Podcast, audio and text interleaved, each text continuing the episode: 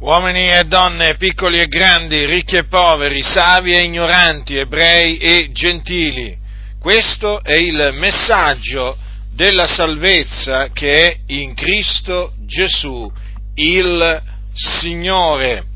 L'Iddio che ha fatto tutte le cose mediante la sua parola, quindi il creatore di tutte le cose, nella pienezza dei tempi, ha mandato nel mondo il suo unigenito figliuolo e lo ha mandato per salvare il mondo. Egli fece sì che il suo figliuolo nascesse da una vergine e quindi il Dio operò in maniera tale da far sì che questa giovane vergine rimanesse incinta per virtù dello Spirito Santo. E quindi questo avvenne prima che lei si sposasse. Il nome di questa giovane vergine era Maria e rimase incinta per virtù dello Spirito Santo mentre era fidanzata ad un uomo della casa di Davide chiamata Giuseppe, quindi stiamo parlando di due persone che vivevano nella terra di Israele. E Giuseppe, dato che era un uomo giusto, quando vide che Maria, la sua fidanzata, era incinta, si propose di lasciarla di nascosto ma mentre aveva queste cose nell'animo, gli apparve un angelo di Dio. E gli apparve in sogno. E gli disse queste parole. Giuseppe, figliol di Davide, non temere di prendere teco Maria, tua moglie, perché ciò che in lei è generato è dallo Spirito Santo ed ella partorirà un figliolo e tu gli porrai nome Gesù, perché è lui che salverà il suo popolo dai loro peccati. E Giuseppe fece come quell'angelo di Dio gli aveva detto. Infatti, quando si destò dal sonno, prese con sé sua moglie e non la conobbe finché ella non ebbe partorito un figlio e gli pose nome Gesù. Già, proprio il nome Gesù, che significa Yahweh salva. Dunque, il nome del figliolo di Dio è Gesù Cristo.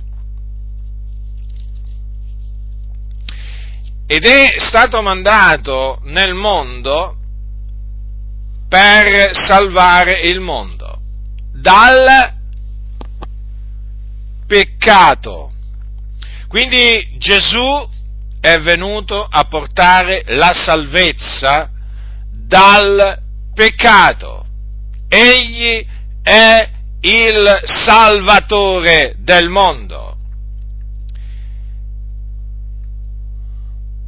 E in che maniera Gesù è venuto a recare questa salvezza, o meglio la salvezza di Dio, morendo sulla croce per i nostri peccati e risuscitando il terzo giorno a cagione della nostra giustificazione. Infatti Gesù, dopo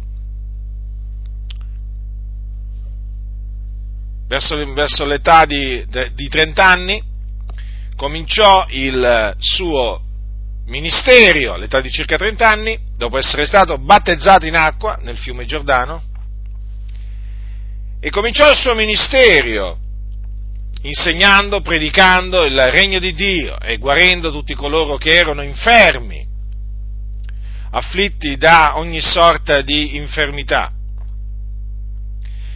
Cacciò molti demoni, quindi liberando molti posseduti dai demoni. E poi risuscitò i morti, mondò i lebrosi. Il Signore Gesù fece molte opere potenti, fece molte guarigioni, perché Dio era con lui. Fece soltanto del bene, eppure fu ricambiato con il male. Il mondo lo odiò senza ragione. Eh, tutto questo avvenne affinché le scritture si adempissero. E poi fu tradito da uno dei suoi discepoli, Giuda Iscariota, che lo vendette ai capi sacerdoti, agli scribi, quindi in cambio del denaro, vendette il maestro. E gli scribi e i sacerdoti lo fecero comparire davanti al sinedrio giudaico e là Gesù fu condannato a morte dal sinedrio perché aveva dichiarato di essere il figliuolo di Dio.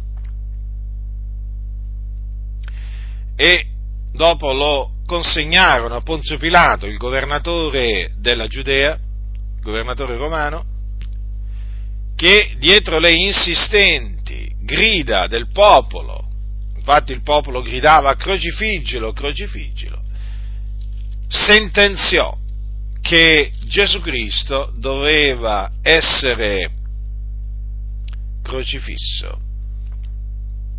E difatti questo è quello che avvenne. Gesù fu crocifisso in un luogo detto Golgota, a Gerusalemme, e fu crocifisso in mezzo a due malfattori affinché si adempissero le scritture. E là sulla croce sparse il suo sangue per eh, la remissione dei nostri peccati. Là sulla croce, nel suo corpo, egli portò i nostri peccati. Lui, il giusto, portò i peccati di noi ingiusti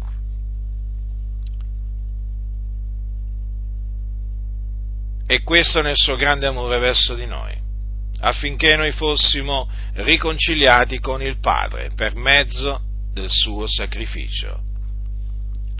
Dopo che spirò, il suo corpo fu preso, messo in una tomba, in un sepolcro, dove nessuno era ancora stato posto, ma il terzo giorno il Dio lo risuscitò dai morti. E questo avvenne a cagione della nostra giustificazione.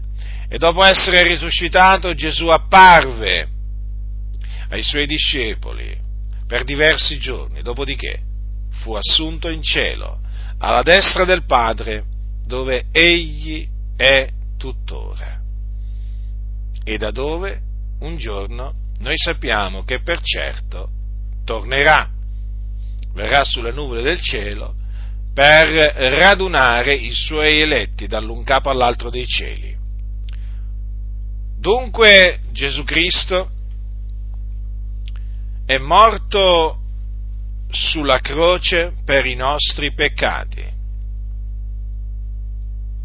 È in questa maniera che Egli è venuto a salvarci dai nostri peccati quindi morendo sulla croce, annoverato tra i malfattori, con i nostri peccati sul suo corpo. E dunque vi annunzio che in Cristo Gesù c'è salvezza.